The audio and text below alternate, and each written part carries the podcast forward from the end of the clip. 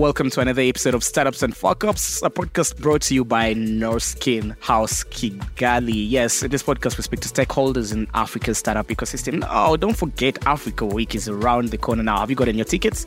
If not yet, find them at norrskenafricaweek.org and you know they're going for a very very affordable fee now with africa week we're going to be bringing africa's leading startups and the world's leading investors into one place they're going to check out kigali this is going to be an annual event so you should check that out across all our social media platforms now it's, it's another episode and this time we're talking to another big boy but in the gaming industry and you know what is gaming what kind of gaming are they doing we're speaking to the founder of Maliyo Games. I hope I'm pronouncing that right. Uh, Mr. Hugo Obi. What's up, my guy? Hey, brother. How you doing? Very good. Welcome back to Kigali. Thank you. You you live here literally. I swear to God. Every single time I come, I keep thinking that. You you literally here every three months, literally every two months. It's it's it's been like that for the last couple of months. Yes. Oh, what's bringing you in Kigali? Exploring, man. Uh, we're trying to build a Pan African gaming company. Um, Love the sound of and we've actually done it already. So we have teams in five African countries: Okay. um, Nigeria, Kenya, Ghana, Cameroon, and South Africa. How many people are we talking? Close to 30 now. So I'm about 30 people. Still young. 30 is not small if you're doing more than five markets. Totally. So we're looking for a hub um, to build our operations. Team. I know, I know. That was kind of like the first place that I got to when I came here, and I fell in love. I mean, it's a beautiful city. Um, it's got a really vibrant energy. I don't mean this in a bad way, but it feels like Lagos in like 2012, 2014. Like in terms of the startup buzz, like Oh, okay. it's still like, you know, obviously Lagos has matured a little bit. Nigeria's matured in the startup space Yep. a little bit, but you know, this feels like this is the start of something really great. And you can feel the energy when you're in Norrsken. You can feel the energy I when you're in the we can avoid some of the mistakes that uh, the startup ecosystem in Nigeria has had. Uh, some of the stories lately, man, they're not the best for us as a continent. Yeah, I mean, like startups are startups, right? You know, like that's what your show is about, isn't it? You know, like it's about the mistakes. You can't run a company without making mistakes. True. Like you're literally building. The way that I put it to my team in terms of our strategy is we're trying to change a wheel of a car whilst driving it. And there's this video on YouTube of some crazy people in, in the Middle East who actually did it in the desert. They had a car moving and then they changed the wheels whilst, whilst the car is moving because you have to be constantly moving. The philosophy of that idea is, is that we have to constantly move and show progress, right? And we make mistakes along the way, we learn really fast, and then we keep going. Isn't that the advantage of startups? Like the ability to evolve, pivot as fast as possible. Like you could pivot overnight. Yeah, totally. Well, hopefully not drastically. I think for us, it's not so much about pivot, it's more around refinement. So it's improvements and refinements and sort of like catalyzing what we're already doing, right? So the kind of like the direction is always the same. You know, when we started 11 years ago, back in 2012, the vision was to build games for the African market. There were three reasons why we wanted to do it. One was that the global games industry was making like over $100 billion a year. Yep. The second was that Africa's population was really large and nobody was really focused on the continent. True. And then the third one was mobile penetration on internet. You know, internet adoption was mm. just on the rise, right? Those conditions still hold through today. And I think like that is we've really dug in deep, like we've kept our head down over that period of time. And it's only now that we're starting to really see the light at the end of the tunnel. Like it's been dark for a very, very long time. And it's that persistence, that consistency, that you know, constant refinement and improvement that's enabled us to finally see the road. When you speak about it that way, and someone goes back to 2012, right? Some of us were just beginning our careers in the employment world. Yeah, so, you know, uh, still young cats. I would like to think so. Hugo, keeping at it is one thing. So many people easily give up along the way. I've seen this quite a lot. I've been, in a way, part of the startup industry since my first days in media, you know, uh, reporting on startups and now working in startups and trying to get as much partnerships and, you know, investment ready for many of our startups, get them market ready. And people give up. 2012, when you decided to start up Maliyo Games, then what inspired you beyond looking at the population of Africa growing, beyond, you know, looking at mobile money penetration? I think M-Pesa was the thing. Mobile money was just starting to pick up Yeah. as well uh, on the continent. FinTech This was before the fintech boom. yeah, actually. before everyone does fintech. what made you say, let me go into gaming, especially with the connotation that gaming had on the continent then? Because it was seen as it's for the privileged or it's for people that have nothing to do. Yeah. I mean, like we were seeing a trend back then with like um, casual games where, you know, like much older, the average age of like a gamer sort of like changed from the traditional profile. You just described to much older people playing games. And that really brought about the successes of some of the biggest names that you know today. The average gamer, I don't know what the current age is, but like, you know, a couple of years ago, the average gamer was around 37 and female that wouldn't be the profile of what you would expect. Really? Totally, totally. Female? Female, 37. And I don't think it's changed. The spectrum of gaming is very wide. When people think about gaming, what they think about is the traditional console games. Yep. But that has moved on. Mobile is much bigger, right? Candy Crush. Mobile, exactly. So Candy Crush, Temple Run, you know, like all of your word puzzle games, yeah. you know, all of your trivia games, right? Most people do not consider that as games, right? You know, these are people who play games on average, maybe like 30 minutes to an hour a week. Now, uh, when you put it that way, yeah. it makes sense because I see uh, many of, you know, uh, my female friends and, you know, ladies and cousins. Eh, I'm like, yo, guys, Candy Crush, really? Like I last played a game on my phone. You remember the snakes? Yeah. Uh, on the Siemens yeah, yeah, uh, back in the day. Yeah, like no, like everybody thinks everybody thinks they're not a gamer until you say to them, "Oh, do you play Scrabble? Do you play chess? Right? Mm-hmm. Do you play Sudoku? Mm. Right?" And when you start asking them the start of questions, like, yeah, yeah, and then they get it on their mobile phones, and it's like, "Oh yeah, yeah, let me just take a few minutes here, a few minutes there." And before you know it, like they're just looking for an hour where they can just sit down and go through this. So those are the kinds of games that we create. It's mostly mm-hmm. casual, mostly focused on mobile. Um, it's mostly like games that people play for a couple of minutes, a couple of sessions um, in a day. So one of our most popular games, Word King. I play Word King. Yeah. yeah, like I didn't know Mario Games was behind Word King.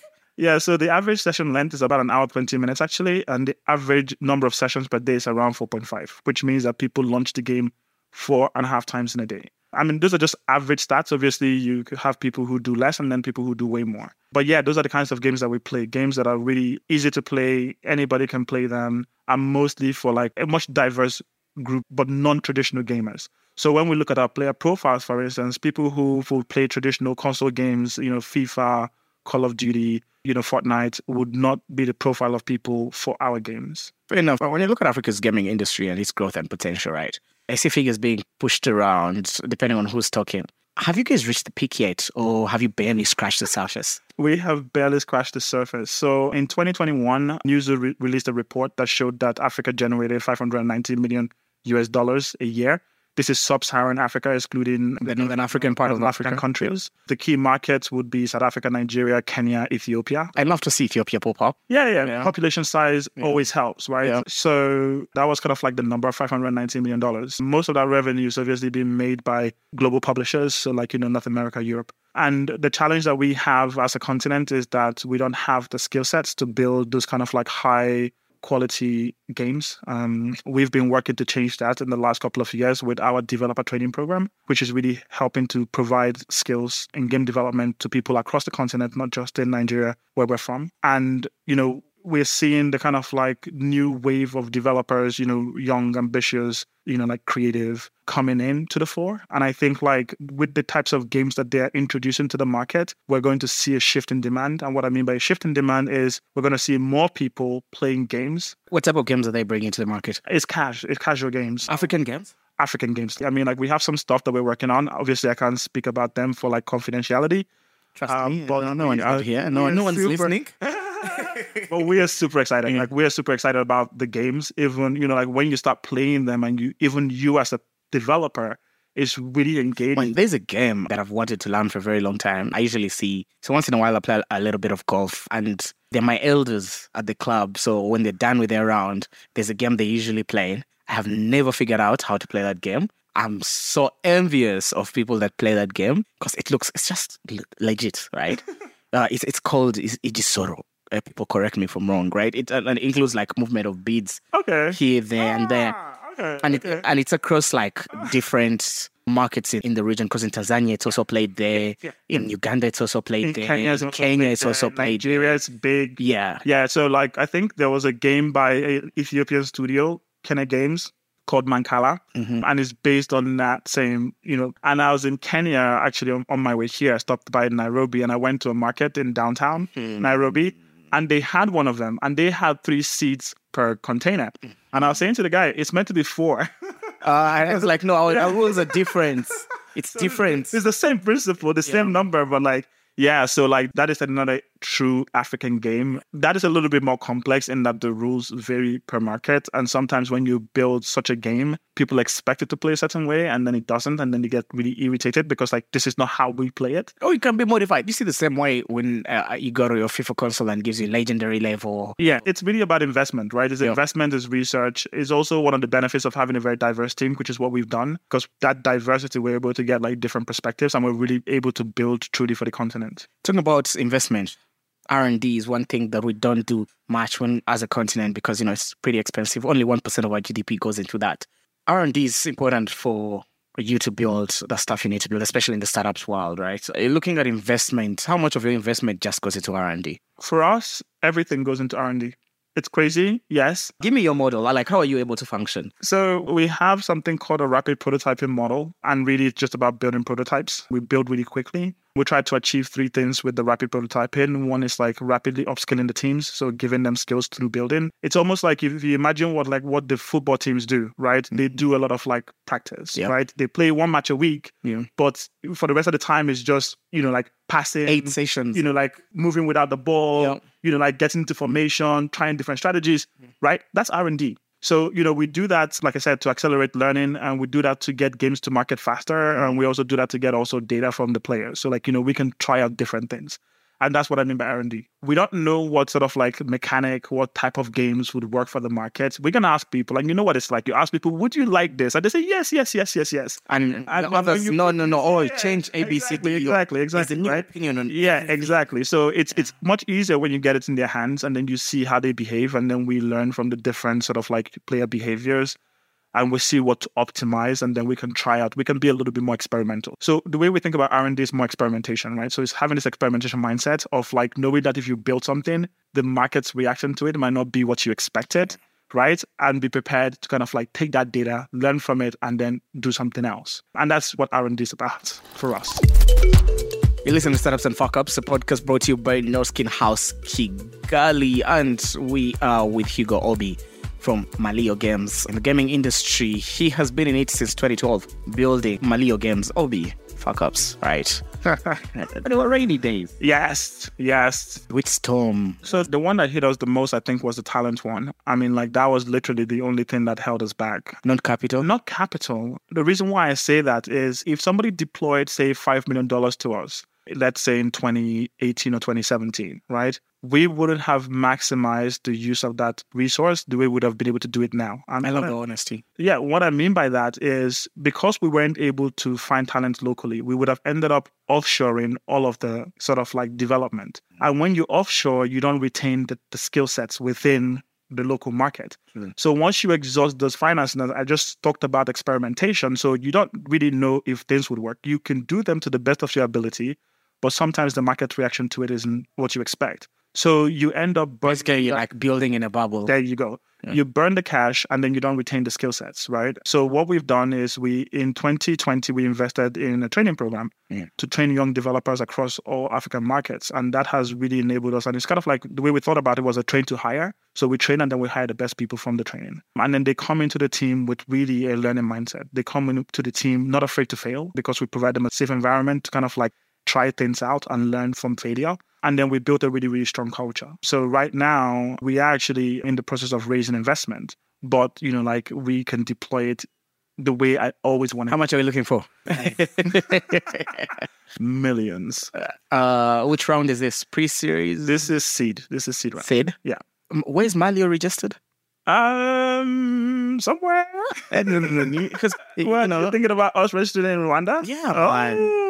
You, you know, I'm always trying to get people, my people I home. mean, like you know what it's like. I like your people. yeah. And you guys, And my people like you guys show me, you guys show me some love. Have you seen the startup act? You guys show me Have you some seen the startup act? I've been talking to your guys at the RDB. With free, ta- you know, tax exemptions here and there. No, this is the reason why I'm here. I Yeah. mean, like, I, like I think what the government is doing here is amazing. Yep. Um, so the first time we came, we came for a convention with the RDB, and we're really impressed with kind of like the way the government was thinking about supporting startups, building up the ecosystem, what they're doing around talent development. And, you know, that's also something that we care about heavily. I also th- love the fact that Rwanda sees as itself as a hub for the African continent. And I think like it's well positioned to be that. And it's got great infrastructure, which is something that we struggle with. I mean, like the teams, the countries that I mentioned, um, all the five countries you know, one thing that we all have in common is we do have power challenges. Um, you know, South Africa included, as you know. Uh, Eskom, my, Yeah. uh, let me not talk about Eskom. Thing. Yeah, yeah. So, so it's really, it's really heavy for us. And if we want to be optimal, if we want to really push and deliver, then I think we need to, you know, solve some of those infrastructure challenges that we have. So again, registration in Rwanda, Work in progress. work in progress. I want everyone to show me more love, what kind of love? I can make a call. Bro. oh god, oh god, I know the guy at the top. Ah, that's the way now. That's the way. Ah, look at this brother trying to do something. No, what can you do, for? Chale. You know, you know. we can help with this I mean, problem. like, yeah, It's small problem. We'll, yeah, we'll talk. my guy Hugo. Hugo, um, one of the challenges we we face, on the other hand, you know, you've talked about skills retention. Uh, we also struggle uh, greatly with skills. We're trying to build a knowledge-based economy. Remember, if we are a very young country. Everything is a priority for us, from education to health to security to technology, roads, right? Electricity, keeping the lights on. So at times we feel like we're punching above our weight, or at times we feel like we're barely scratching the surface, especially when it comes to hunger levels, right? I was speaking the other day to uh, Alex Ntale. He heads the ICT chamber. I don't know if you've met him. We're looking back at when, you know, the history of Rwanda's startup scene. And we're looking at, at how many people have kept at it. Very few. And that's largely because, again, hunger levels are not the same. We're still a small market. And what we try to do is, you know, you big fish, small pond mentality. You play with a big fish in other markets, right? So we are a hub in Africa, and then you can easily scale out of Rwanda. And that model seems to have to work for us in so many ways. When you look at uh, some of our startups that are trying to punch above their weight, how do you build hunger? Ooh, the, the the Nigerian DNA. Yeah. Oh my God. I, I, want to break it. How, how do you build hunger? Well, Uh, let me tell you, I look at some of my Nigerian mates and Kenyan mates and Ugandan mates and, you know, mm, uh, South African guys. Nothing is given to you. nothing. They You can sell ice to the Eskimos. Let me tell you, a, a guy can convince you to eat fufu when you don't like fufu. so, h- how do you build hunger? Wow, that's that's a that's a really really heavy question. Um, because like literally that's what keeps us going. You know, like that's the resilience. So I was in Namibia um, early last year, and I got back to Lagos. And Namibia is a really green green country. It's it's just beautiful. And I got back to Lagos like in the afternoon on a weekday, and it was just crazy, like just the kind of like normal Lagos chaos. And I asked myself, why do I live here? Like I, I had to ask myself, Th- those are two why do I live here, contrast coming from Windhoek to go to Legacy, like bro? two different places. And I, I've reflected on that question for quite a few weeks, and I finally found my answer. what was your answer? Nigeria makes you angry. Fox. That anger makes you hungry. An angry man is a hungry man. That's why I say, eh, so we need to eat lunch. if I don't have my lunch, I'll eat your lunch. Facts. That's really it. We're not hungry enough. We're not angry enough. I think that's it. That's the motivation. Is the anger. That anger is converted to this ambition. So basically, holding yourself accountable. You know, man. So I used to create my own playmate. Who am I playing with today? Today I'm playing against Roger Federer, and so I start banging my racket against the wall. Right? I'm like, how is Federer winning against? But it's me versus me, right? You know, during the pandemic, uh, the Michael Jordan documentary was released. Eh? Yeah. Uh, the Last Dance, and I saw so many bits of that, and I'm like, "Yeah, that's just how I psych myself up. Like. You create someone who's going to make you hungry and hungry every day totally. you will turn something small Yeah. set against you Yeah. into a mountain. Like you turn a molehill and you're like, okay, cool. You don't believe I can do it? Yeah. And then that's going to drive me for the next six months. Getting into that mindset, right? And getting into the level of greatness, because also has a disadvantage. Because you don't have the patience.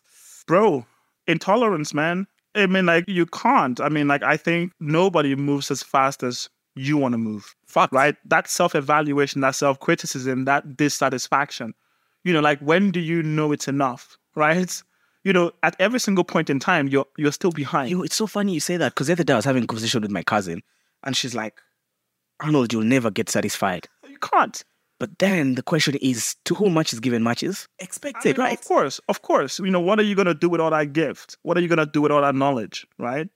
You know, at what point do you say this is enough? Gosh, we have responsibilities. Of course you do. Where is the bar? Who sets the bar, right? And what is the bar for the others, right? You know, you have to always push beyond your limit. That is really my mentality. That's my mindset. You know, whatever you think your limit is, you have to be a couple of, you know, like yards, meters away from it at every single point. Obi, what keeps you awake at night? What keeps me awake at night, man? Wow. So right now it's delivering. It's delivering to the level that I want to deliver. I, I want to build the most successful African gaming company. I want to build a gaming company that the world looks at and says, hey, those guys are really innovating. I want to have the most talented team in the continent, the best culture in the continent. And then I want our games to be played. Like, I want to get to the point where I said, wow, we've seen it. It's amazing, right? And obviously the revenue to go with that and the numbers to go with that. So, like, you know, billions of install. So, that is really what keeps me up at night is asking myself, how are we going to get there? When are we going to get there? One of the hardest things uh, for people who continuously want to build new things is looking back and saying, okay, that was dope. I did something successful. Because whenever it happens, it's you really don't care about the success. It's the process. True. Bro, you speak. You speak in my language. It's, it's so funny because like I don't you never care about the outcome. It's the process. Right? When you're done and you get the outcome and what looks like a trophy and people are like, you know, giving you the hand claps until you're like, okay, on to the next one. Absolutely. How do I automate this system so that it works? Bro, so our vision is to design a process for building successful games. That's really the mantra. That's the goal. We're very open about the processes that we've designed within Maliyo and sharing that with the game ecosystem. So, as an example, we're writing the first really extensive report on the African games industry. Last month, we completed the first Pan African survey of game studios and developers. We had 118 studios across every single country, across every single region in the continent, complete that survey, letting us know what types of games they're building, how long they've been building for, how much revenue they're generating, how many employees they have, right? This kind of data doesn't exist because if we want people to invest in the African games ecosystem, we need to be able to explain to them what the African games ecosystem And some and someone has to own that value chain. yeah, somebody has to take responsibility. We can't sit around and wait, you know, for somebody to do it. You know, like nobody has done it for this period of time. We've taken on that responsibility. Preaching to the choir, brother. Yeah. Your last round. Talking about transparency. How much did you raise? We've never raised. You've never raised. We've never raised. We've What has bootstrapped. been your total capital injection bootstrapping?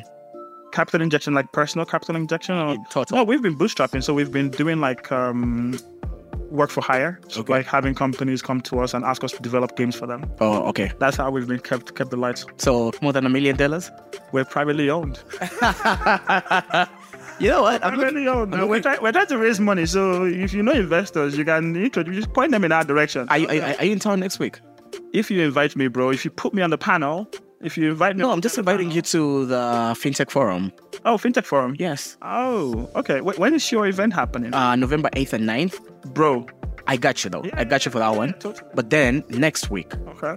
over $50 billion of investors, worth of investors, are going to be in Kigali Awesome. at the FinTech Forum. Wow. You, you better be here. Better be here. You better be. I, I have your pass as we are walking back. awesome. Yeah.